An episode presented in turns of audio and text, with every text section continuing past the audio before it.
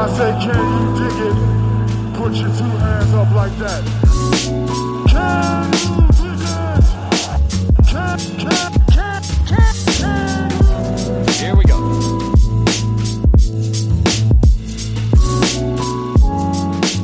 What is up, you guys? Welcome back to another episode of Can You Dig It, a podcast by the Silver Screen and Roll Network. I'm your host, as always, Jacob Rude. No guest with me today, but that is perfectly fine. We have a very fun episode in store today. First, though, make sure you guys are subscribed everywhere you are listening to us at.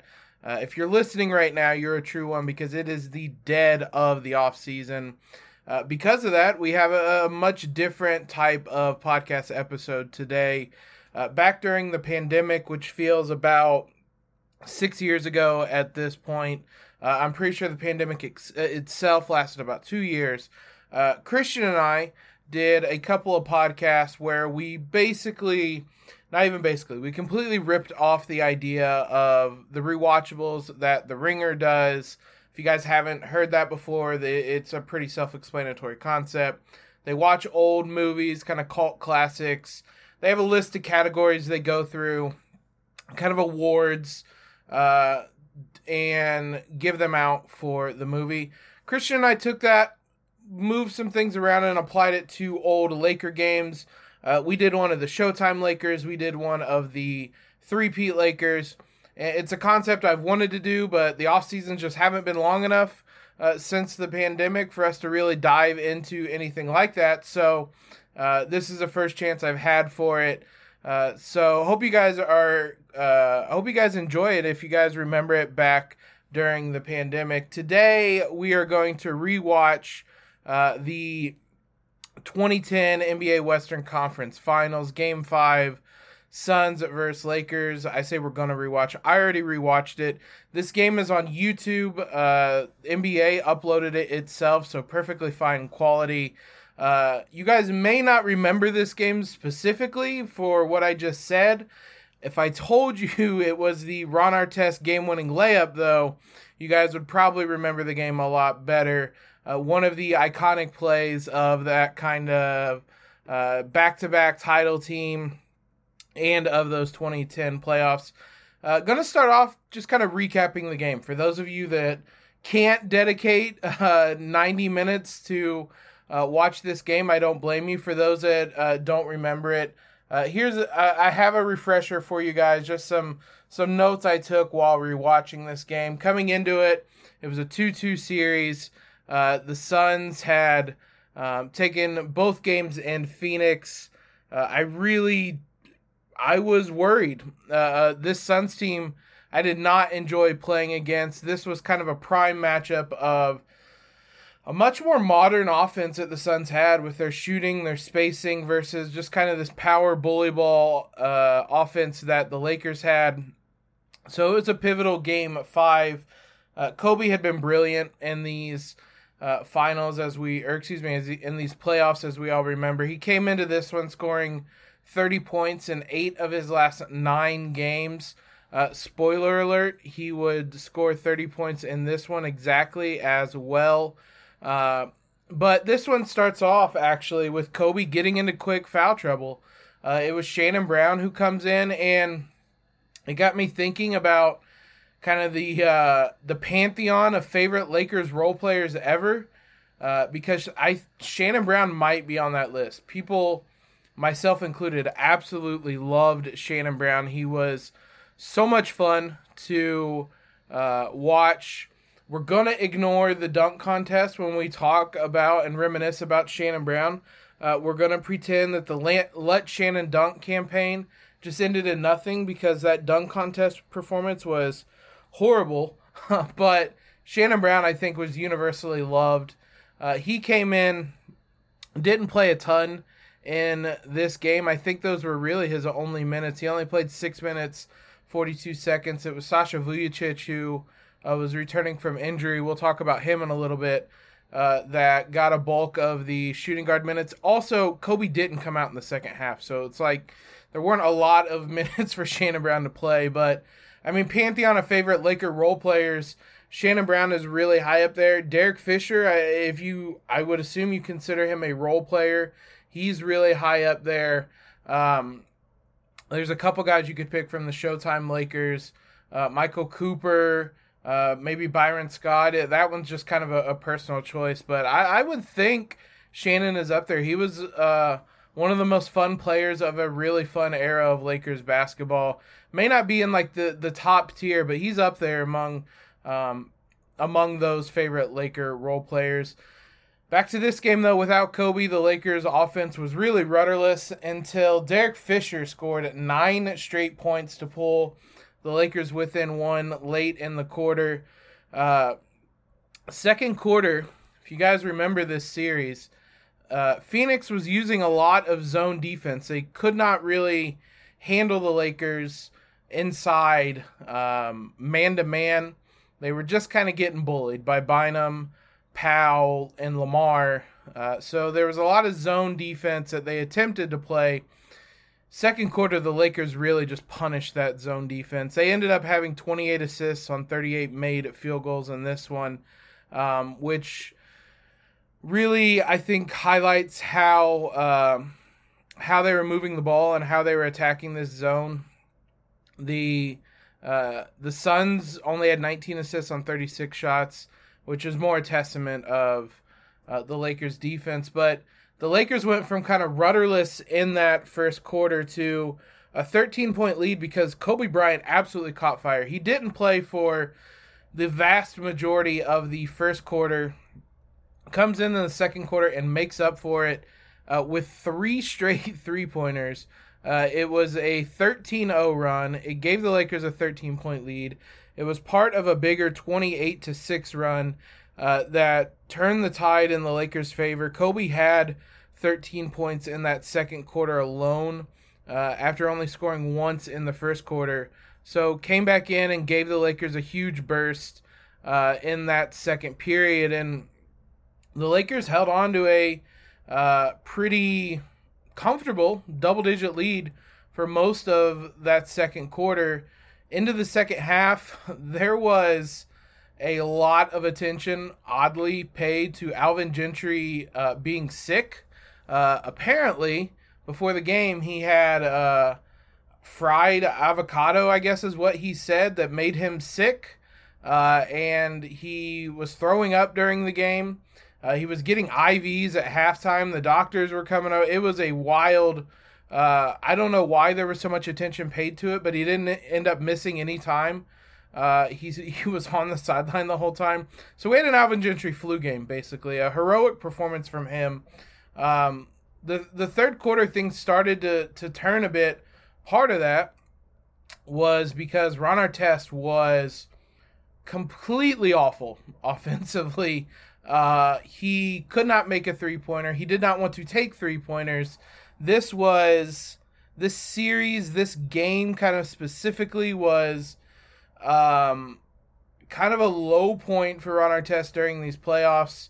Uh, we'll we'll discuss another moment uh, as well here at the end of the game, but uh, Ron Artest just could not score um, and looked just completely uncomfortable even trying to do so. He was 0 of 3 in the first half, uh, and then in the third quarter went 1 of 3, so 1 of 6 through the first three quarters.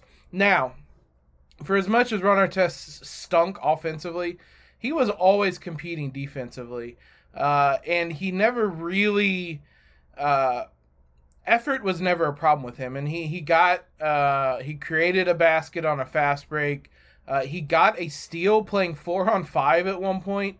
Uh, Derek Fisher went crashing into the crowd offensively on a play. The Lakers lost the ball out of bounds, and the refs just didn't wait for him to get up and just gave the Suns the ball. So the Lakers were playing four on five, and yet uh, Ron Artest stole the ball and goes down for a layup. That was his only field goal in that third quarter, but he was competing hard. The reason the Suns came back, though, Jared Dudley and Channing Frye absolutely caught fire uh, and were the main catalyst of a 13 to 2 run for the Suns.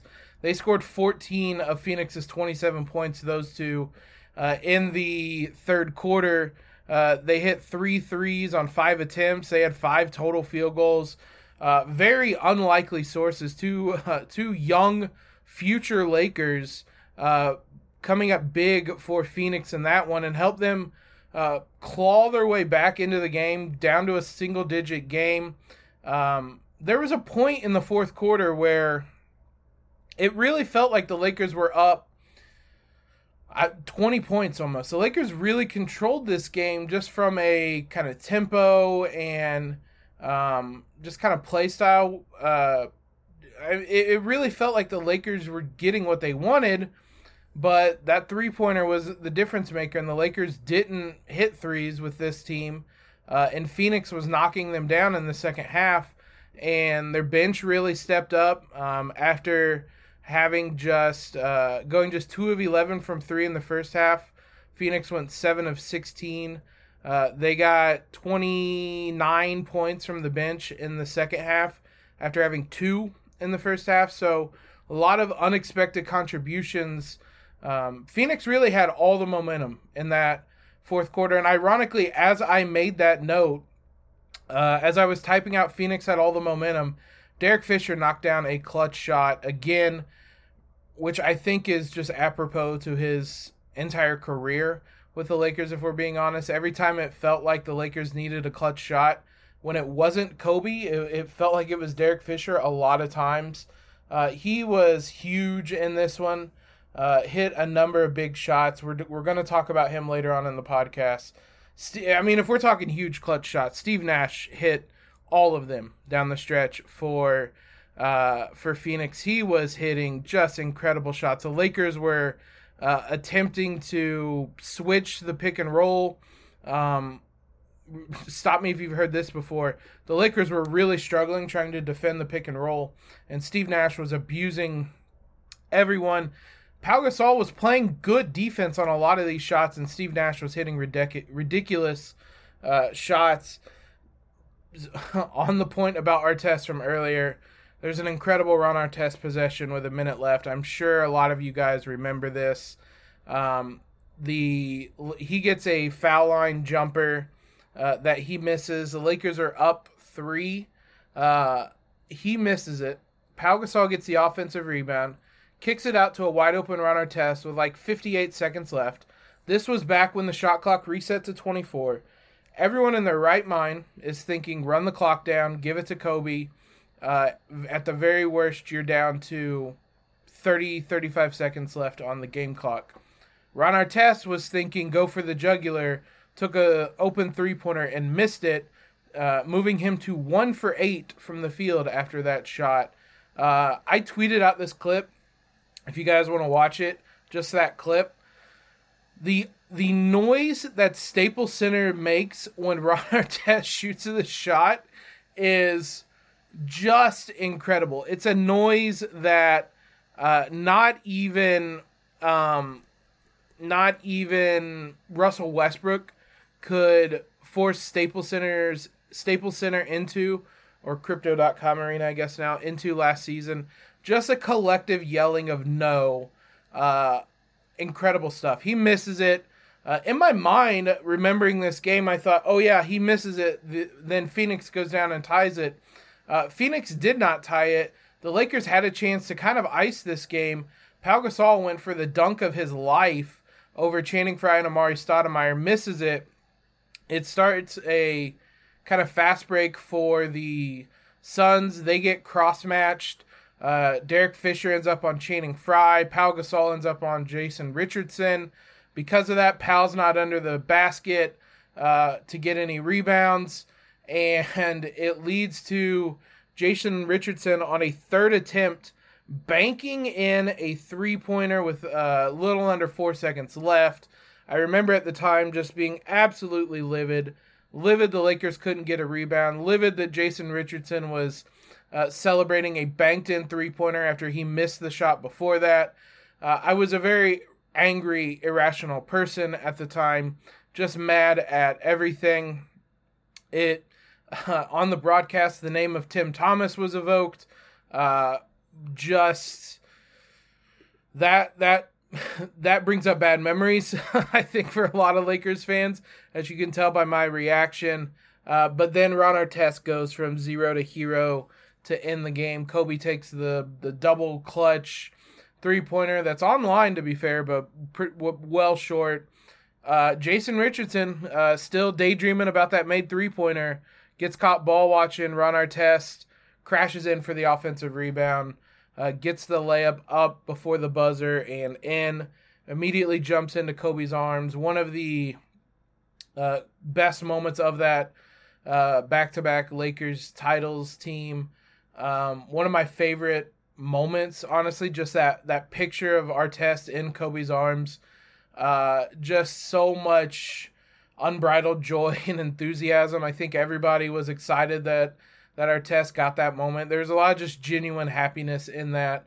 Um, the Lakers, it really felt like they got away with one uh, because they collapsed a bit in that second half, let it get away, let Phoenix back into the game, and uh, a bit lucky that they, that game didn't go to overtime because it certainly felt like Phoenix had a lot of the momentum.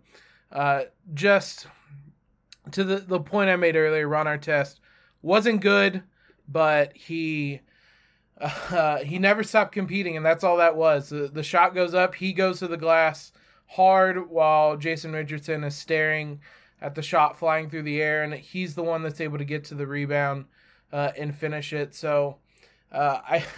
I mean, I'm including myself in this. A lot of people were frustrated by Ron Artest at times, but what you could never really uh, disparage him for was a lack of effort. He was always trying hard. Uh, whether he was trying efficiently was another thing, but he was always trying hard.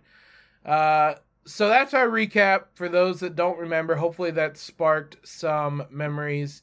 We're going to dive into the categories we have listed here in just one second so we'll start off uh, most rewatchable, not seen, I guess, play or moment, sequence, whatever the equivalent would be.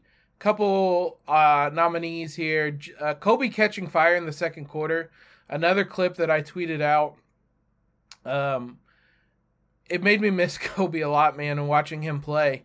Uh, he hits a, a couple back-to-back threes on the left wing uh, and then gets the ball on a fast break and pulls up from the white, right wing to knock down a three pointer and force a timeout. Kobe was lights out in this series. He was absolutely incredible uh, throughout the entire series um, and really gave the Suns all sorts of headaches 33.7 points uh, per game in the series on 52% shooting, 43.2% from three point land eight assists, seven rebounds a game. Ab- incredible, man. Just absolutely incredible.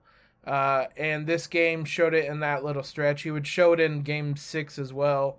Uh, I'm sure everyone remembers that game and the shots he hit in that one. But for this one, that was his memorable moment. If you're a Suns fan, I don't know why you're listening to this, but uh, I mean, the a rewatchable scene was Jason Richardson uh, knocking down that three pointer and celebrating look, as a neutral, it was a, a cool moment. I can understand why he celebrated. It's a big shot in a big playoff game to save your team from uh, a loss. I understand all that.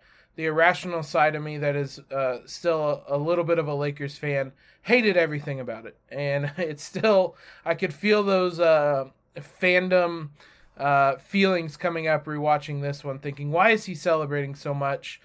It was a it was a it was a memorable shot. It'd be a lot more memorable if, and I think the clear winner is uh, Ron Artest's game winner as the most rewatchable scene. Uh, I've watched it a lot, um, and I think a lot of Lakers fans have as well. Best quote: I tried to take something the announcer said at some point. You could give it in general to their coverage of, uh, as I mentioned earlier, Alvin Gentry's flu game uh, but I I mean that was all a little silly and over the top. Uh, Sasha Vujacic had not played any. He had played a, a minute and 16 seconds uh, before this um, before this game because of injury. It was funny because Phil Jackson uh, via Craig Sager quote Sasha Vujacic is ready to play a pivotal role in this series because the only thing I remember Sasha Vujacic doing in this series is fighting Goran Dragic. Uh, fighting isn't even he he wasn't fighting. inducing a flop from Goran Dragic, uh, which he did in the next game in Game Six. The two of them got at it a bit in this one as well, earned double technicals, but it was Game Six with Dragic's infamous flop that I think a lot of people remember. Uh, Sasha Vujacic's com uh, uh, what he did for the Lakers in this series. The winner, though, Ron Artest is is coming away with all the wins in this one. Uh, getting Craig Sager to uh, to say Queensbridge uh, was his exact quote to Craig Sager. Say Queensbridge, uh, which Craig Sager um, did. So Ron Artest was all over the place in this one. He's going to take this one as well. Craig Sager, to his credit, really wanted to know what everyone was thinking when uh, Ron Artest shot that three pointer with a minute left. He asked Kobe about three different versions of the question. Kobe dodged the answer. He asked uh, Ron Artest about it. I mean, Artest had logic to it. Was it good logic? Not really. He said that uh, basically he was going for the jugular there, and he, he used to be at one point a 40% three point shooter, and you just got to keep playing basketball, which, like, I mean, fair. At least there was thinking to it. Was it good? No, it was still a really bad shot. Uh, Craig Sager did not uh, like that answer and still pushed him on it. But I mean, I guess kudos to Craig Sager. But Ron Artest t- uh, takes this one. What aged the best? I have a number of things here. Uh, for the Suns, Steve Nash's game, he was incredible. He would be incredible in any generation, uh, any era of NBA basketball modern era, the era he played in, the era before him, uh, kind of the the 2000s, even in the 90s. Like no matter where you put him, his game would have been perfectly suited. It's a it's not a long list the amount of guys you can say that applies to. Like no matter where you stuck him, he was going to be able to play that version of basketball. Uh, Amar'e Stoudemire uh, aged the best or aged really well, I should say. Uh, he is someone that maybe isn't talked about as much as uh, a player who would fit really, really, really well in the modern NBA uh, as a as a, a center. Like he's everything you want a center to be, save for maybe the three point shooting. Everything else, he is everything you want a center to be in the modern NBA. Uh, if he if he came along 10 years later, uh, he would be a multiple time, like, first team All NBA guy. I mean, he still has all kinds of accolades, but uh, he would have even more of them, I think, if he played kind of in the modern NBA, uh, because he was such a gifted big man that um, I, I think he would have fit well. He was on the All NBA first team once, the second team four times. I mean, to be fair, that's a really good career. Uh, I think he would have probably tacked on a few more playing in the current era. Uh, just the Suns' modern offense, like with the Lakers, which we'll talk about, it looked like an offense from the last era of NBA basketball. With the Suns, it looked like a modern offense. Uh, there were small things that they didn't do that modern offenses do. Uh, even then, they didn't shoot threes quite at the rate that modern offenses do, though they were close. There was a ton of pick and roll. They spread the floor. Channing Frye, Jared Dudley, they played as kind of power forward, stretch fours, even centers at time a little bit, not a lot. Amar'e or Lou Amundson, uh, a blast from the past there. They were almost always in the game, but uh, those guys spreading the floor as big men created problems for the Lakers uh, especially when Lamar wasn't on the floor, forcing Power Bynum to, to go out there and defend them created problems. So, just kind of the more modern offense of the Suns, I think, aged pretty well. For the Lakers, very specific. Lamar Odom, I can wax poetically forever about Lamar Odom. I love him to death. I don't know how I left him off the pantheon of great Lakers role players. He is absolutely uh, top tier, S tier. Um, Mount Rushmore of Lakers role players, uh, right there at the very, very top, in my opinion. Uh, his game was incredible. If you want to talk about guys who uh, were in the wrong era, if Lamar Odom is in this era of NBA basketball, my oh my, uh, he is absolutely getting a lot more accolades than what was basically a Six Man of the Year award, uh, which really does not show just how important he was to the Lakers uh, or how good he was. Uh, one other thing, Derek Fisher's shooting stroke was remains, I should say, uh, just aesthetically pleasing. Like it, it was, it was a, a beautiful shot. Um, the high arcing shot that uh, creates a really loud kind of splash going through the net uh, was really enjoyable. If I if I have to pick one though, I would say probably Steve Nash's game aged the best in this one because uh, he was absolutely incredible and looked every bit the Hall of Famer he's going to be. What aged the worst? Um, there were a couple things. I think the runaway winner in this one is the triangle offense, uh, and really the Lakers offense. Um, that was it, it worked then, but that is as anti-modern an offense as you can get. The Lakers uh, did not space the floor well. I can't tell you how many long twos Derek Fisher, uh, Kobe Bryant, Pau Gasol all took at various points in the game. Uh, when if you just have everybody take one step backwards, basically on the perimeter, you have a much more open offense. It's hard to really complain about an offense that um, won as many titles as it did. It just doesn't work in this era of NBA basketball. It was aesthetically pleasing a lot. I mean, I'm not going to argue that.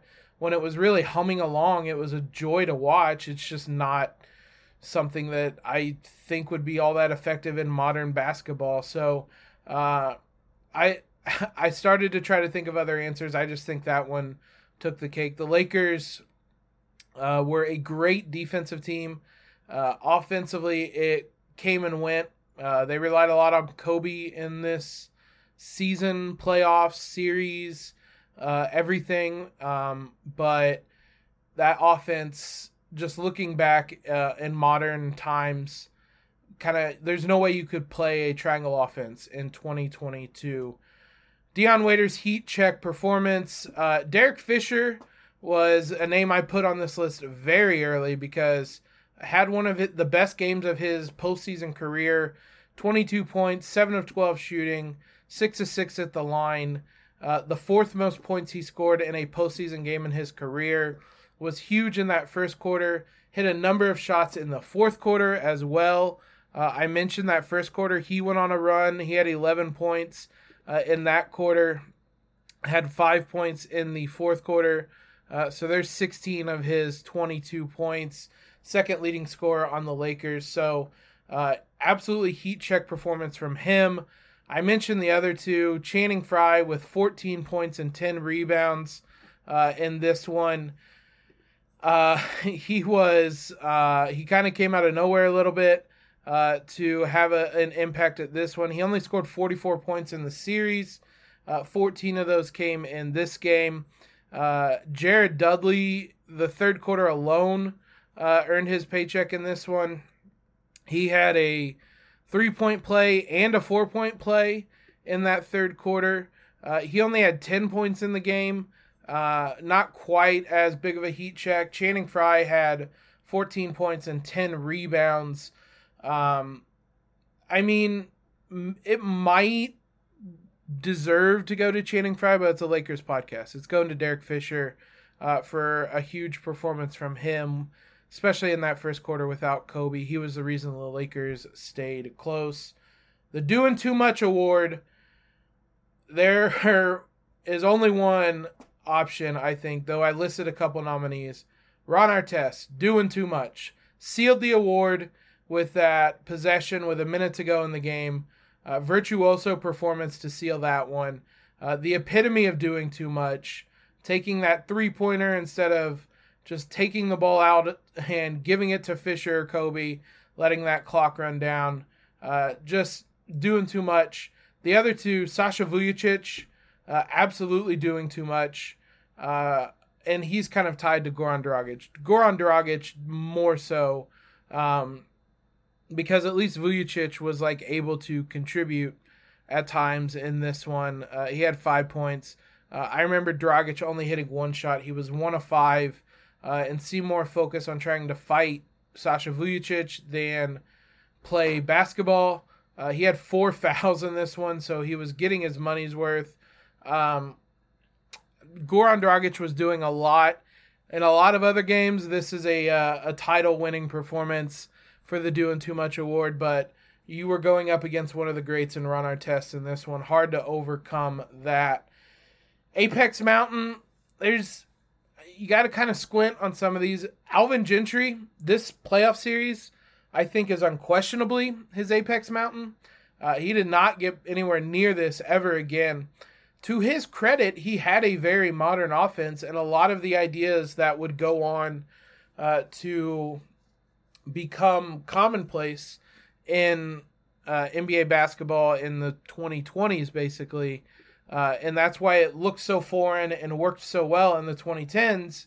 Uh, stretching the floor out, uh, shooting shots. It was 12 seconds or less was the number they kept showing in the graphic they kept showing when they got a shot off in the first 12 seconds of the shot clock. They were really efficient. When they got stuck being a half court team, not so much. Uh, again, I think that's credit to the Lakers defense, which was probably a little underrated on this. Uh, and this team had an, a, an underrated defense, a very, very, very good defense. So, Alvin Gentry in this series was as high as his stock ever was. That single play by Ron Artest, probably up to that moment, uh, was his maybe his apex in terms of positive influence. If you, I, I mean, obviously the malice at the palace is always going to be tied to him, but in terms of his like on court performance, a single play, maybe you need to boil it down to the Lakers themselves. It was this. All of that. I mean, game seven is his Apex Mountain point blank period for his NBA career. Game seven against the Celtics. So, uh, I mean, I, I, I wanted to throw a bone to Ron Artest because we picked on him a little bit. That shot was memorable, a lot of fun, um, and kudos to them. The Steve Nash Suns, this was their Apex Mountain, uh, this series as well. Uh, this was the as close as they got to an NBA Finals. The Suns, led by Steve Nash, pretty much all the pieces changed around him. Sans, Amar'e Stoudemire, those two. Uh, so I guess it's really the Nash Amar'e Suns. This was as close as they got, and they got really damn close, almost sending Game Five into overtime. I mean, I remember seeing the videos of Steve Nash, Steve Nash crying after the Game Six loss. I can't blame him. Uh, that was a because I think he realized that was probably as close as he was ever going to get, or, or he knew how big that moment was. Uh, this was the penultimate game he played in a Suns jersey. Uh, or no, he played a couple more seasons. Excuse me. Um, I I was moving ahead. He played two more seasons after this one, but uh, they never got as close as they did this season. Uh, and if but if I have to give Apex Mountain to anyone, it's probably Alvin Gentry because the Steve Nash Suns did have other seasons where uh, they were a better team and probably on paper came closer uh, or were a better team and were closer in general. I think back to that Spurs series. Alvin Gentry, uh, I was convinced was a terrific coach, and if you look at everything he's done since, not so much. Uh, who won the game? I mean, obviously the Lakers won the game. If we're looking at outside of that, I, I guess we're on Artest. Uh, if you forget the previous 47 minutes and 58 seconds of the game, uh, then yeah, Ron Artest won the won the game. Um, you still probably do have to give it to him just because it was such a, like I said, such a memorable moment. I'm sure a lot of people have uh, posters of that kind of celebration. It's an iconic celebration. Everybody remembers the picture of of Artest in Kobe's arms. Uh, so Ron Artest probably won this game.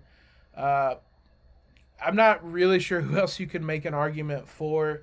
Maybe Steve Nash. He was terrific in this one. He finished with uh, 29 points and 11 rebounds, had nine points in the fourth quarter. Kobe had 30. It wasn't his greatest game. uh, 30 points on 27 shots. Uh, outside of that second quarter run, he kind of struggled. Uh, although he finished an assist side of a, of a triple double, so maybe he didn't struggle all that much. Um, it was it's a tough call. I, I, do think ultimately probably you give it to Ron Artest as who won the game, uh, because or or Lakers fans for for having this moment to look back on. But uh, a, a fun game to rewatch. One that you don't re- you think of that moment, the the layup. You don't really think of the game, so it's fun to kind of watch back this game without the stress of uh, knowing it's a playoff game in the moment uh, and being able to uh, watch with watch a little more objectively, uh, but without as much emotion attached to it. So, uh, hope you guys enjoyed this. If you did, let us know. Uh, tweet at us, leave a con- or leave a a review. Excuse me. Let us know if you want more of these. If you have ideas for games you want to potentially do, uh, let us know. I'll try to bring a guest on here if we do another one of these this off season. Not a ton to talk about in Lakerland. That's hence us doing this episode. Um, I mean, we we've discussed everything. Uh, the LeBron James extension isn't here. The Lakers uh, discussed a three-team trade for Russell Westbrook. All that has been covered though, so uh, you guys will get plenty of, news on that and analysis on that throughout the week. Hope you guys enjoyed this. Uh, subscribe if you have not already and we will see you again next week.